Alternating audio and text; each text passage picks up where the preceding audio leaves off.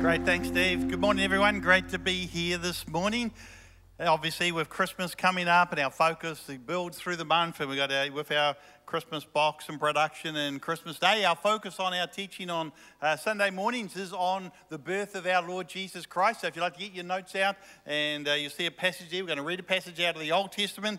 This is from the book of Isaiah, and it prophesies about the coming of Jesus Christ. And so, uh, Isaiah chapter 6 and verse 9 says these words It says, For to us a child is born, to us a son is given, and the government will be on his shoulders, and he will be called Wonderful, Counselor, Mighty God, Everlasting Father, Prince of Peace. The people back in the times of Israel, they'd been praying, they'd been praying for centuries for the coming of the Messiah, the one who was going to come and deliver them out of the hands of the oppressors that uh, constantly seemed to come in and, and, oppress them as a nation. And so Isaiah here, he's writing under the inspiration of the Holy Spirit, and he says, A child was going to be born. That was not what they expected. They were not looking for a child. And let me just say to you this morning don't despise small beginnings. Sometimes your answer will be in a small bundle. You were once a small bundle, believe it or not. Sometimes your answer will come in something that has to be nursed. You know, have you ever asked God for something and the answer came totally different than the way that you expected it to come? You know, don't underestimate small packages because this was the first baby that made the milk that he drinks. Amazing. This child was going to be special. In fact, he would be called Almighty God. That is something like really special to have that tag on to you. See, from heaven's perspective, the birth of Jesus was spectacular. But from earth's perspective, the birth of Jesus was really mundane. From heaven's perspective, it was awesome to think that the eternal Son of God was going to come down to earth and was going to tabernacle, was going to fellowship with humans, the people that he had created. From Earth's perspective, from man's perspective, he was born in embarrassing circumstances. There's like so many unanswered questions, like who was his father? And we know, that, you know, for a child, there has to be a, a mother and a father. And uh, we know who the mother was. The mother was, uh, uh, was, was Mary. And they supposed that the father was Joseph, uh, but Mary had been conceived out of wedlock. And then they struggled to find somewhere Mary and Joseph to rest so that they could have this baby, and we know that he was born in a stable. Don't let people say, because of your difficult circumstances, that there is no Christ there. The presence of God is not there. Because Jesus was born in a stable in embarrassing circumstances. See, the glory of Jesus coming was not in the furniture in which he laid, was not in the environment in which uh, he, he was there. Uh, it wasn't, uh, his glory of his coming wasn't in, in the public recognition or anything like that, you know. See, the glory of his, of his coming, the glory of the presence of God in your life is not in things. It's not in stuff that you may have accumulated. The glory of God's presence is not in some public recognition that you may have achieved. You know, the glory uh, of, of God's presence is, is not in these things. See, God's glory was in the stable to a penniless couple carrying a baby with an unknown father. Jesus was born in a barn strategically, and there was a purpose in it. There is a purpose in your problems. So you may be going through some stuff now, some really difficult stuff in your life, and you're struggling to find an answer. You're struggling to work your way through that, maybe struggling to finance it. You know, it's not that God can't get you out of it. It's not that God can't fix it. It's not that God is, isn't able to supply what you, the resources that you, you need to um, solve your problem. See, if you have a problem and it's not been fixed, then God has a reason, God has a purpose for what you're going through at this time. We know with Jesus that God hid Jesus away for a season. He didn't want him to bring brought out into the forefront too soon didn't want public recognition too soon uh, for him, and so he hid him away. And there was a timing that God was working to for the revelation of Jesus. We read in Galatians in chapter 4 and verse 4, it says, When the time, when the set time had fully come, it says there, God sent his son, born of a woman. When the set time had fully come. God had set a time. And so when it was fully come, see, God will hide you. God will hide you in a dark place for a while. You know, sometimes, you know, there's, there's the illustration we get, I think it's in Isaiah, where, where we're hidden like we're an arrow hidden in a quiver. And sometimes we feel like it's dark in here. You're in a dark place, nothing much seems to be happening. Just seems to be like, ooh, what's God doing? But God in the set time, God in the right time, God will pull you out He'll put you in, He'll fire you, and you'll hit the mark that He has purposed uh, for your life to hit. So Jesus is born. He's hidden until he reaches about the age of 30 years old, and then he bursts onto the national scene. Jesus, he comes out of the wilderness. He had been baptized in water. He had been filled with the Holy Spirit. He comes out now in the Spirit's power. He's traveling around the countryside and he's teaching in the synagogues, and people were praising him. And then we find that he comes to his hometown and he comes to his hometown synagogue, place of worship. Let's read that. It's in Luke chapter 4 and verse 14 in, in your notes. It says, Jesus returned to Galilee, his hometown, in the power of the Spirit. And news about him spread through the whole countryside, and he was teaching in their synagogues, and everyone praised him. He went to Nazareth, where he had been brought up, and on the Sabbath day he went into the synagogue, as was his custom, and he stood up to read, and the scroll of the prophet Isaiah was handed to him. Unrolling it, he found a place where it is written, The Spirit of the Lord is on me because he has anointed me to proclaim good news to the poor. He has sent me to proclaim freedom for the prisoners and recovery of sight for the blind, to set the oppressed free, to proclaim the year of the Lord's favor. Then he rolled up the scroll, gave it back to the attendant, and sat down. The eyes of everyone in the synagogue were fastened on him, and he began by saying to them, Today this scripture is fulfilled in your hearing. All spoke well of him, were amazed at the gracious words that came from his lips. Isn't this Joseph's son? They said. Isn't this Joseph's son? Jesus comes back into his hometown there, opens up the scriptures, begins to read. But the only thing that was filling their minds, the only thing that they kept thinking about was, Isn't this Joseph's son? Isn't this the boy that used to run around our town? They, they, might, they couldn't get that out of their mind. Let me just share a few thoughts on that as we unfold this passage a little bit. First thing I want to just say to you is how they saw Jesus limited his power. How they saw Jesus limited his power. See, Jesus appears in his hometown synagogue and he declares to the religious people, This is the time, this is the day, this is the hour. He challenges, he, he, he, challenges the way they saw their faith. He challenges uh, their view of God. He, he challenges their routines, their ritualism. He, he challenges their racism. He, he challenged them. See, God is not challenging the world, but He's challenging the religious people. You know, so often as Christians, we want to point the finger at the way uh, that the world is living. Jesus doesn't do that here, uh, but Jesus goes back right to the church right to the synagogue, to the local church, and, and, and he challenges them. And in his first ministry, he challenges not the world, but he, he challenges the sinners. He doesn't challenge the, he doesn't challenge the sinners. I mean, he doesn't challenge the adulterers. He doesn't challenge the world. He challenges the religious people. See, if you're a deliverer and you're going to uh, liberate and oppress people, surely when, when you go, first thing you're going to do as a, as a, a deliverer, you're going to go to the worst ones that are oppressed and try and deliver them first. Jesus doesn't do that. Jesus goes to the synagogue, he goes to the religious people, and, and, and, and he challenges them because they have taken their religion out of its historical context. They've taken it out of the prophetic, their, their prophetic understanding, and, and he brings it right. He, he brings it into the present moment. See, we love to talk about history. You know, we love to talk about destiny, for I know the plans I have for you plans for good and not for evil. We love to talk about the things that God has done for us. We love to look ahead into the future, the things that God is going to do for us, the plans, the future He's got for us, you know, and yet we can be living in hell right now.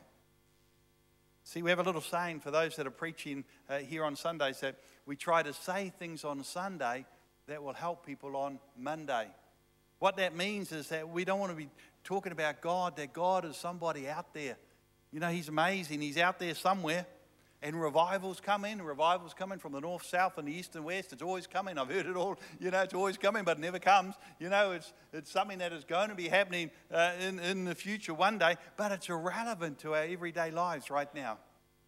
God has someone, is someone who has answers for what you are facing right now in your life. And so Jesus says this He says, Today, today, this scripture is fulfilled in your hearing. Right here, right now, this moment, this is it. See, the problem was that they did not recognize what God was doing in the present moment of their lives. I want to ask you do you know what God is doing in the present moment of your life right now? You know, do you recognize who you're standing in the midst of? Do you recognize when, when, when you come and, and, and worship God, whose presence is here? Do you recognize who, when, when God comes and dwells within you by His Holy Spirit, do you recognize who He is? He's Almighty God, He is all powerful. You, know, you stand in His presence. Do you know? Do you have an understanding of that, or have you just relegated God to some little corner of your life that on Sunday you pull Him out and take Him to church with you, and then shove Him back in there again for the rest of the week while you just go about and do do your own thing? You know, and or your whole thinking about God is what you, He did for you yesterday, or what He's going to do for your future. You know, but you don't recognize what He's doing right now. And if you do recognize what he's doing right now, are you okay with that? Do you accept that? Jesus says this He says, This day, this scripture is fulfilled in your hearing. He didn't get in trouble reading the scripture. I'm sure that, that uh, the local church leaders here, or the religious people, they would have been all nodding their heads when Jesus was reading scripture. You know, this is, this is wonderful. See, as long as the historical scriptures don't define your contemporary setting, people are okay with that. You know, they're okay with that. You know, but I don't need a God who is just in the past. I don't need a God who is just in the future. I need a God who is in the right now, that is with me at this moment. So Jesus, he, he closes the book and he says, You know, service is over, class dismissed. And the Bible says they were amazed at the words that came from his lips you know, the way in which he spoke, the manner in which he spoke, they were, they were amazed by it. You know, some translations put there that they marveled at it. No, but marveling isn't believing. See, you, you can be impressed but, but not change. You, you can be inspired but, uh, but not move. You, you can come to church and you can get goosebumps in the worship, and, and, and yet you walk out exactly the same. Not changed. Nothing happens. They marveled but they were not moved by the words that Jesus spoke. And the reason that they were not moved is because they kept putting Jesus back into the historical context, you know, of what they understood with their minds. They kept saying in their minds, isn't this Joseph's son? You know, they couldn't put what was happening, what God was doing at that moment, at that time in their lives, because their minds were filled with like, isn't this Joseph's son? And how they saw Jesus limited his power amongst them. Second thing I want to say is that how people see you can limit you. How people see you can limit you. Isn't this Joseph's son? This one sentence stops people from doing great things for God. See, people always want to define you as how they understand you to be. They're always dragging back into how they see you. Every time you, you, you want to step out and, and do something and attempt something great for God, it's like there's this little person or there's this, little voice that's going on in, in your mind. Isn't this Joseph's son? They're trying to put you back into, in, into the context of their understanding. You know, I knew them. I knew them what they were like before. I, you know, isn't this Joseph's son? And if we don't answer this question, we'll never do anything great for God. You know, whose child are you? You need to work this out because if you don't work it out, you're going to act just like your dad. Isn't this Joseph's son? Well, the truth of the matter is no. Jesus was not Joseph's son. You know, he was the only begotten son of God. But Joseph was the father that they saw, and so they defined Jesus by what they could see. Isn't this Joseph's son? See, they confined him to the, the realm of their understanding, and the result was that it limited his power working amongst them. Let me ask you will you be limited by how people, other people, define you? Will you be limited by how other people define you? Will you spend your life living up to how other people see you, what they think about you? Or do you have the courage to break the mold? I have seven brothers. And uh, one of them that's older than me, he went to the same college that I went to. And uh, he had a reputation of having the most canes in one year. I think he had 180 or something. And then the second term, he, uh, the second year, he was, after one term, he was going on to break that record. And uh, so, fortunately, he left school then and he went into the Navy, which was probably the best thing he could have done because he needed some discipline in his life, you know, and uh, that worked it out anyway. But anyway, three boys in my class didn't do their homework. And, and so, my teacher was talking to another teacher and he said, Guess who they were? He said, Bro will be one of them. But I'm being defined by my brother. I didn't like being defined by my brother. I was one of them, but that's another story, you know. But when people ask, Is not this Joseph's son? My answer is, No, I'm not who you say I am. How dare you confine me to your, your understanding? He raised me, but, but you know, I'm not trapped to where I came from. I'm not bound by who raised me. I was in it, but I was, I'm not of it. And so Jesus stood up in the synagogue and he read Isaiah the prophet, and then he said, Today this scripture is fulfilled in your hearing. They began to banter with him. Verse 23 Jesus said to them, Surely you will quote this proverb to me Physician, heal yourself. And you will tell me, Do here in your hometown what we have heard that you did in Capernaum. Truly I tell you, he continued, no prophet is accepted in his hometown. Why can't a prophet do great works in his own town? A prophet is not accepted, or some translations say a prophet is not without honor in his own country. Why? Because they are not seen correctly. They limit the person, they limit that person from operating as God wants them to because they're not seen correctly. Their view of them, their view of them, not his view of them, their view of them was determined, determined their ability to receive from him. And Jesus says, The only thing that's limiting me from doing great things here in my hometown among you guys is how you see me. All they could see was, Is not this Joseph's son? That's all they could see. The question is not, is not this Joseph's son, but who do you belong to? Whose son are you? See, this will define whether you go on and do greatness or just ordinariness. How people see you will limit you. Third thing I want to say to you is that how you see God will empower you.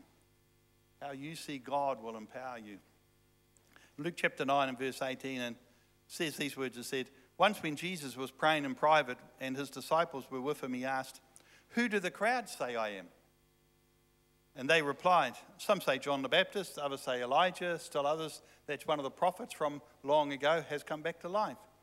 See, in this passage, Jesus here, he asked two very important questions to the people. And the first one is, Who do the crowd say I am? They had some great ideas. You know, something, wow, maybe you're, you're Elijah that's come back from the dead, John the Baptist come back from the dead, or some other old prophet that's died, and they, all they knew, they couldn't put their finger on it, all they knew was that Jesus was different.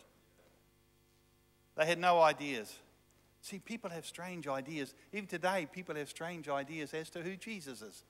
We had two Chinese girls stay with us for a year, and um, coming from China, from uh, non Christian families, no understanding, no background with Christianity at all, and um, their English was limited, and my Chinese was nil.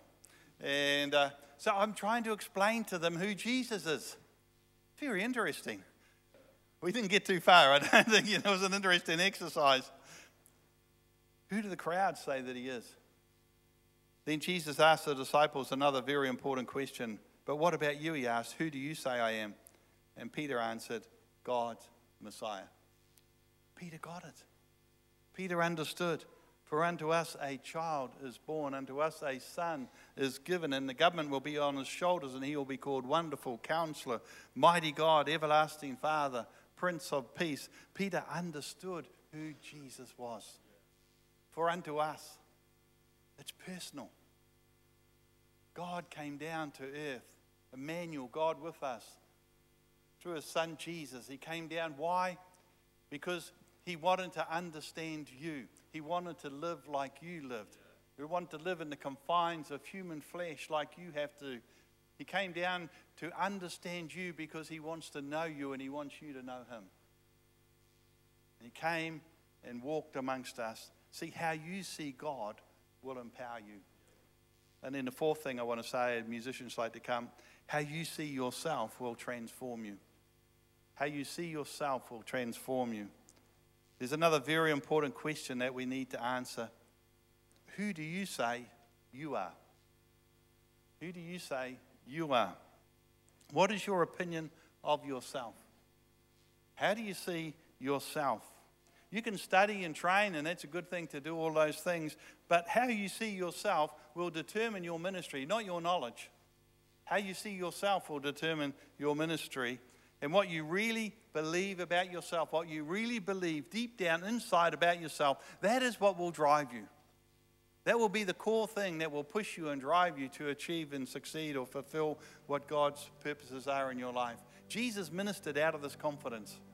In John chapter 14 and verse 10, Jesus said these words Don't you believe that I am in the Father and that the Father is in me? The words I say to you, I do not speak on my own authority. Rather, it is the Father living in me who is doing his work. Believe me when I say that I am in the Father and the Father is in me, or at least believe on the evidence of works themselves. We, we need that kind of confidence. I am a child of God. I am chosen. I am called. I am filled with the Spirit of God. He lives in me. I live in, in Him. The Father lives in me, and I live in the Father. We need to have that kind of confidence that will drive us. Ephesians chapter 2, the Apostle Paul, he writes in verse 8, he said, For it is by grace you have been saved through faith. And this is not of yourselves, it is the gift of God, not by works, so that no one can boast. For we are God's handiwork. Remember, Bible college we used to be taught, I think it might have been the Amplified Bible, one of them, we are God's little masterpiece. We are God's handiwork, created in Christ Jesus to do good works which God prepared in advance for us to do. God prepared in advance for us to do. See, we don't have to strive, we don't have to protect our position, we don't have to live in this world like dog eat dog and push other people down so that we can, can achieve. It is through the grace of God that we have anything at all to offer uh, in this life. God has prepared in advance works, good works for us to do. God has a plan, God has a purpose for each of our lives that He determined before we were even born, that He has set before us to do. If we'll only walk in the confidence of knowing who we are in Christ. You'll minister out of what you perceive that you are. You'll relate to people out of that as well. It'll affect every area of your life. You know, if you've got a little golf ball, inside a golf ball, there's a hard inner core. So that when you hit it, and I know nothing about golf, I haven't got patience for golf, chasing a silly little ball around a paddock. Just uh, I find it annoying. But um, you know, it's got this little the dark, this this solid inner core, so that when you hit it, it determines the length that you're able to drive. See, what you have in your inner core, what you believe in your inner core, that will determine how far you're able to, God is able to take you and use you for His glory and for His purposes, for His name. It's a key to a successful ministry. For to us a child is born, to us a son is given. You know, take the promises and of God and, and make them your own. They will become a driving force in your life. You know, the Bible said, as, many as received him, to then he gave the power to become children of God you're a child of God this morning, you just stand and rise. And let's all stand, Joe. Let's just sing that together. I'm a child of God. I am chosen, not forsaken. I am who you say I am.